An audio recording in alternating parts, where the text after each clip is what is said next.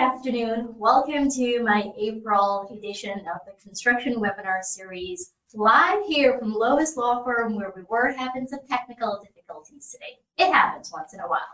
For those of you joining me for the very first time, my name is Tashir Rasul. I am a partner here at Lois Law Firm, where I uh, practice the defense of um, workers' compensation claims that arise out of construction accidents. That's all I do here. I oversee a team of attorneys and paralegals who handle only construction uh, related workers' compensation claims.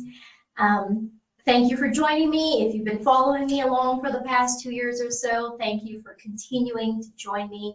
Every month I talk about a different topic that's related to um, uh, construction claims. I try to focus on issues we're seeing, uh, key uh, factors that come into play in defending these claims.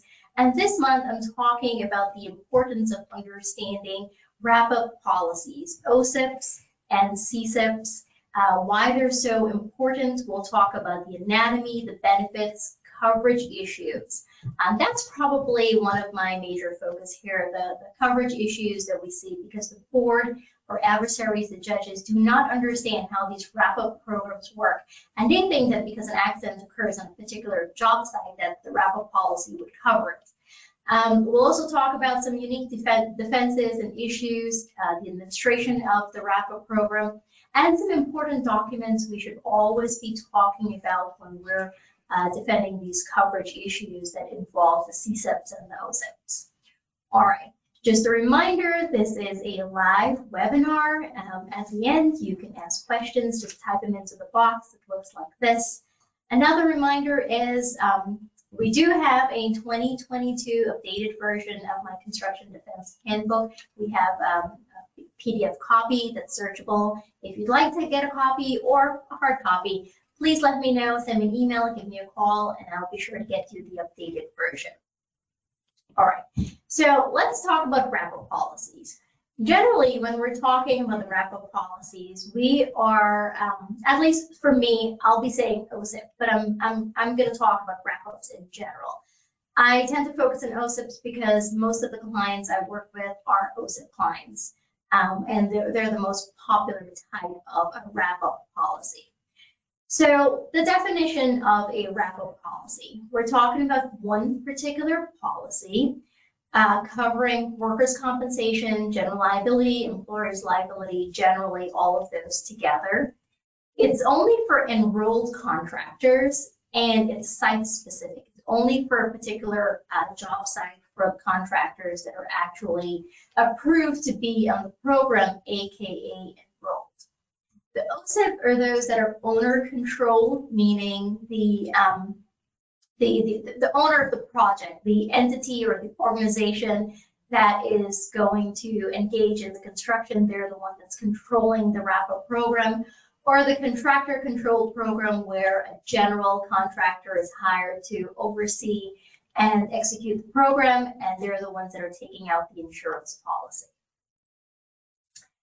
It's different from an operational policy, which is the proper term, by the way. In court, the adversaries and the judges are always referring to it as the um, the general policy, but the proper term terminology for it is the operational policy. And this is because in and of itself, it means that uh, a company or entity needs it to operate pursuant to the laws of New York State. The benefits of a wrap-up.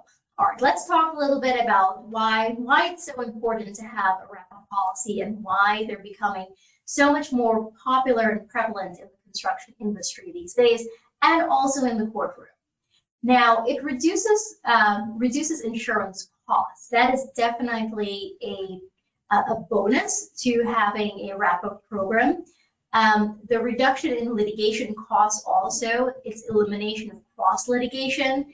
For example, efforts that are being uh, set forth in the workers' compensation claim, for example. Uh, some of that can be used in the general liability claim uh, or vice, versa in order to avoid duplication of litigation um, efforts.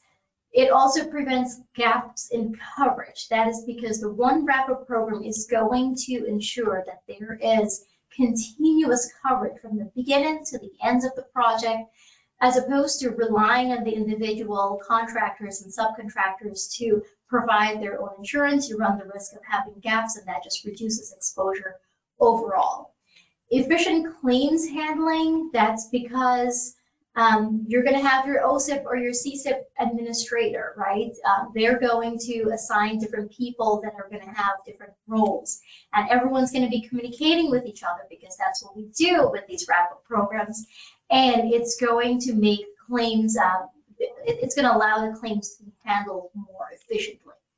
And finally, reduce risk through a uniform safety handling uh, program one of the big issues we've seen on these construction job sites is uh, the issue of um, the safety program not being uh, consistent throughout the project for the life of the project. We don't know who's in charge of it, who's not in charge of it.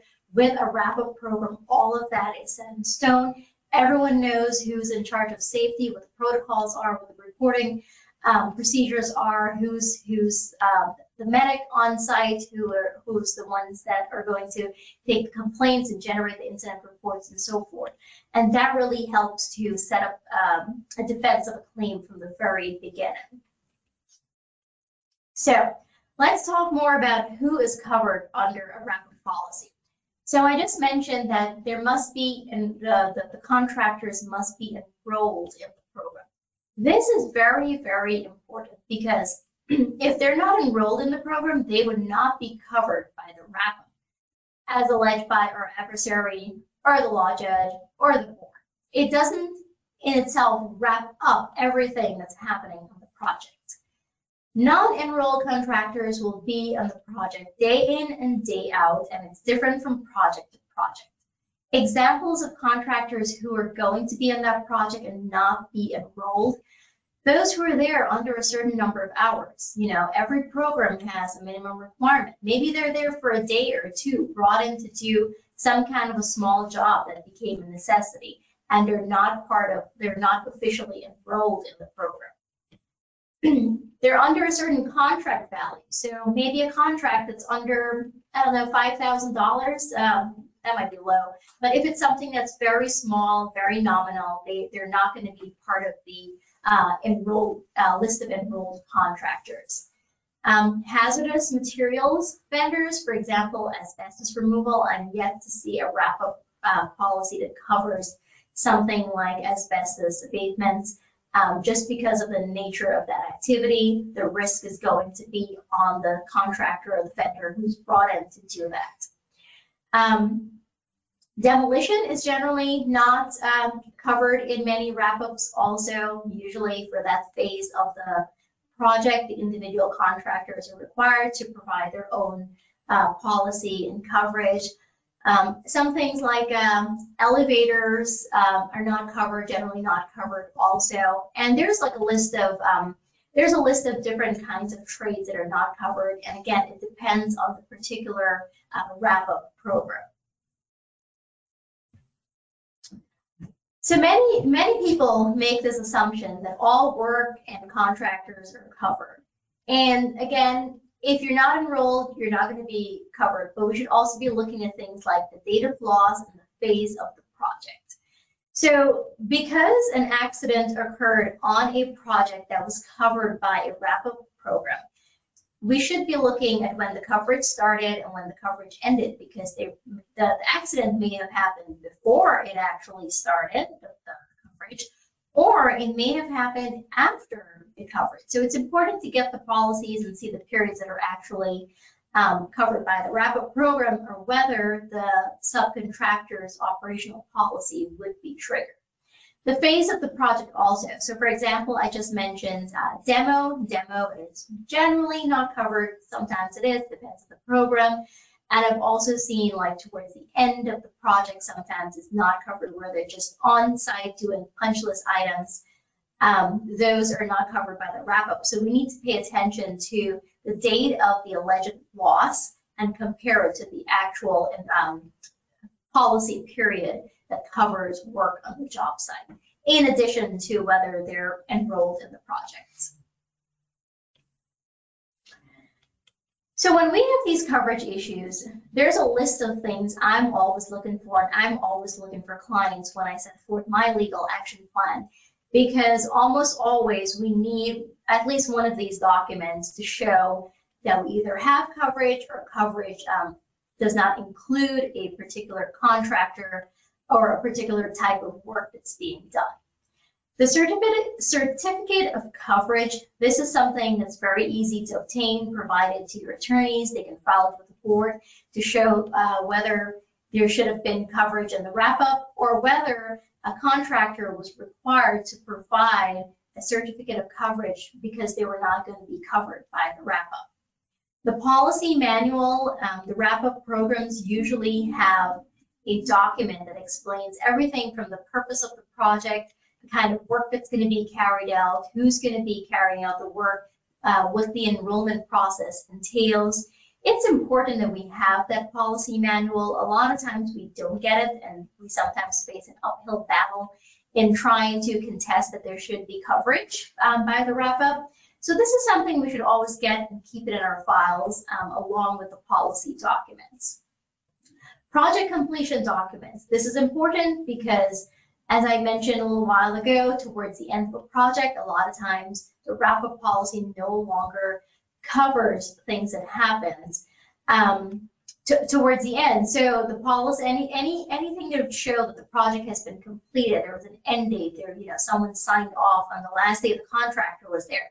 That would be helpful to uh, contest the date of loss that does not fall within our policy period or if there's kind of like a gray area um, and that, that we're not sure whether our policy actually covers it. The parameters of the project site. Now, so one of the things that we've been doing um, since we've been handling these construction claims is when it comes to a wrap-up policy, we are very, very specific in our arguments as to the, the physical location that's covered by the policy.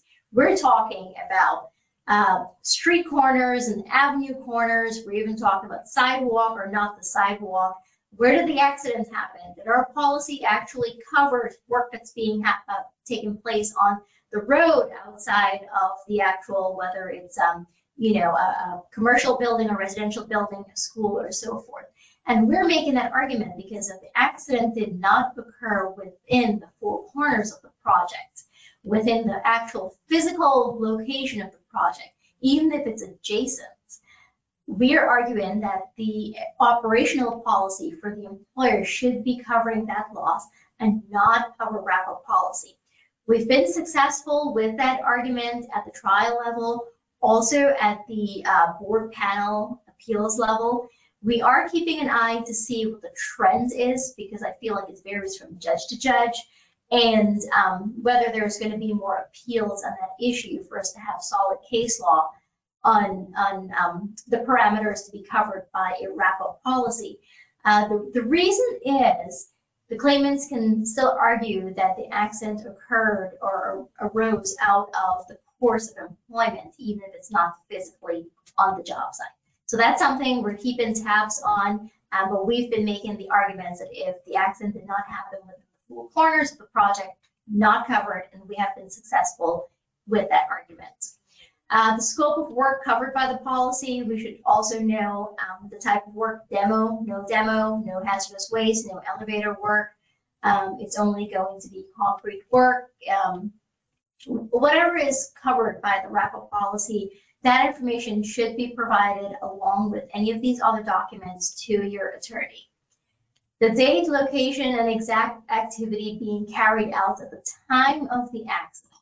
So, as I'm sure you all know, we get a lot of unwitnessed accident claims. Of course, no one, no one saw me fall, no one saw me trip over this. But it's important that we actually know the kind of work that's being carried out at the time of the accident. Because if the claimant is claiming that he was doing concrete work at the time of the accident and there was zero concrete work being done during that time, that raises a red flag and that's something we should look into more. So we need this information at the very beginning Um, even if it's an accepted claim, if we are not contested and an accident occurred, I think it's good, it's always a good idea to send this information over to your attorney. We're always requesting it, so we have it in our file. So if any issues were to arise, we have it readily accessible to present to the judge at a hearing. All right, so the coverage issues that we generally see with the, with the wrap-ups is, when the board does its initial investigation, and I'm, and I'm very skeptic to call it an investigation because it's, it's so poorly done, unfortunately. You can do an employer coverage search on the board's website. It's something I can do, you can do it, the judges can do it, but the board has their examiners, their investigators actually doing them. And they would type in the employer's name and the first policy that comes up that covers the date of loss, that's the one that they are going to put a notice. I'd say 99% of the times, that first policy that comes up is a wrap-up policy because the project is, you know, lasts several years. So there's always like an active policy that covers the date of loss. And that's the one they place on notice. We get pulled into uh, litigation, it's dragged on because that's just what the board does. No matter how much we fight and ask for discharge removal, unless a proper carrier is found, they would keep the wrap up um, on notice and hearing after hearing. However, we've been able to make some progress in getting uh, discharge and removal from notice early on. And it's because we've been able to produce these documents I'm about to talk about from the very, very beginning. Uh, the actual policy. So this can be anything from, I've seen them as, as thin as like 20 pages to 70, 80, 90 pages. Um, it has a lot of information in it. It has all of the information we need to show coverage um, for the most part, but then sometimes it's always, it, sometimes it refers to like the binder documents or some external documents. If there's reference to any external documents, we'd recommend that it be provided to your attorney also. It doesn't have to be turned over to the board, but we need to ensure that we have all the information we need um, pertaining to the, uh, uh, the particulars of coverage. The certificate of coverage, this is the one-page sheet that usually has all the basic information about um, the insurance carrier, the type of coverage, whether it's workers' comp, uh, general liability, and importantly, it has the, uh, the location that's being covered. It's nice to have a one-page document to submit to the board, have the judge review it. Judge, we don't cover this um, particular uh, work that was done here. This this employer or subcontractor was um, responsible for their own coverage. We have the certificate of coverage right here, and this is the proper insurance carrier that should be placed in notice. The policy manual, again, this is very important. I should be reviewing it. Your attorney should be reviewing the policy manual. Um, generally, the policy manual is not changed through the life of the, the, the lifespan of a wrap-up. So you get it in the beginning, and it's a good reference material. Um, if there are any changes, there should be a new one that's published. The enrollment document. Now, the enrollment document, from those that we've seen, it's generally an Excel sheet and it's a live document that's constantly being changed. Um, we, we usually provide this to the board to show the list of contractors and the date of loss, but in addition to the enrollment doc document, we need to get someone to testify to it. Why? The issue that we run into often is that they're like, well, this is an Excel document. Who created it? Who changed it?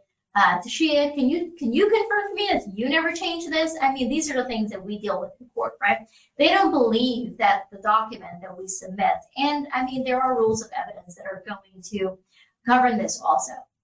But they're questioning the uh, legitimacy of this document uh, because it's um, not a PDF, it's just a, a live Excel sheet that's being changed. So the person who is in charge of the enrollment document, who is always updating it, removing contractors, adding contractors. Um, that person should be lined up to testify in the event that they are needed. My recommendation has always been to create a new document every month at least. So at least we know for the month of January 2022, these are the enrolled contractors, and then create a new document for February and March. That's easier to get by the judge than a live uh, Excel document that's constantly being changed. Just something to keep in mind. But this is important because we've had situations where we go into court and, okay, well, this contractor worked on the project, the judge. They were not enrolled, so I don't have coverage on my wrap-up policy. Well, what do you mean? It's called a wrap-up policy. It covers everyone on the job site. No, judge, that's not how it works. And then I have to explain the process. And this is when we have to produce the enrollment document to explain um, or to demonstrate which contractors were actually uh, authorized and approved to be on the project on that particular date, the date of loss. All right, so complications that can arise in a wrap-up program. Uh, for the most part, it's smooth sailing as long as all of the I's are dotted and the T's are crossed and everyone knows who um, is responsible for what aspect of the wrap-up pro uh, the, wrap-up program. However, there are some issues that could arise in the program. Um, so, so let's talk about the parties to a wrap-up policy. We generally have the broker. The broker is brought in by the owner or the contractor, um, the general contractor, to pretty much facilitate the entire wrap-up program. Uh, some brokerage companies offers a risk management service also, so they would, in addition to procuring the proper uh, insurance policy or coverage for the, the, the program, they're also going to ensure the files are being handled properly and offer input as to how they can be more um, efficiently handled. There's then the insurance carrier and the third party administrator. It's generally both of them. Um, there's only few where the insurance carrier uh, administers the program itself, it, itself, and they don't need an additional third-party administrator, but generally it's the insurance carrier and the third-party administrator. Then we have the policy holder. That's the one that actually holds the policy, right? So it's the um, the owner or the general contractor, and the insured would be the client or the, um, the contract, the contractor that is being covered by the policy. And we have the general contractor. This is usually the one that's in charge of the program and they're hiring subcontractors beneath them to get the different kinds of work done. And then we have the enrolled contractor, which as I'm sure you are tired of hearing me talk about by now, but it because they're on the project, it doesn't mean they're actually enrolled in the program. All right unfamiliarity with wrap-ups. Now, this is where, whoops, this is where the little bit of an issue arises, right? Um, wrap-up programs that start off on the right feet, on the right foot, now I can't talk, uh, are the ones that work the best. The ones that I see work the best are the ones where in the very beginning, there's a big kickoff meeting, all of the parties come into the same room, they introduce themselves, uh, there is a good delineation of who does what, right? Who's in charge of safety? Who's going to be the medic? Who's the insurance carrier? Who's the TPA?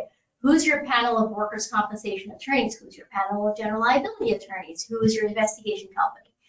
Everyone is given this material. You get to mix and mingle. You talk to everyone.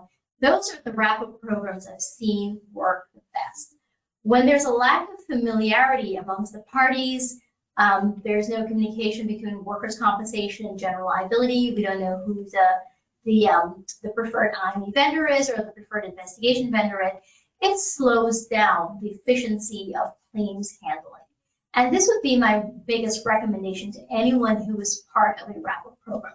No matter how far along you are in it, it's never too late to get things together, to get everyone on the same page. I think all it takes is for one person to say something, for one person to say, hey, we have this wrap-up program. We have all these parties. None of us have ever gotten onto a call to talk to each other. Do we even know who to go to for a vendor um, for the for the IME or for the investigation? Who's the medic?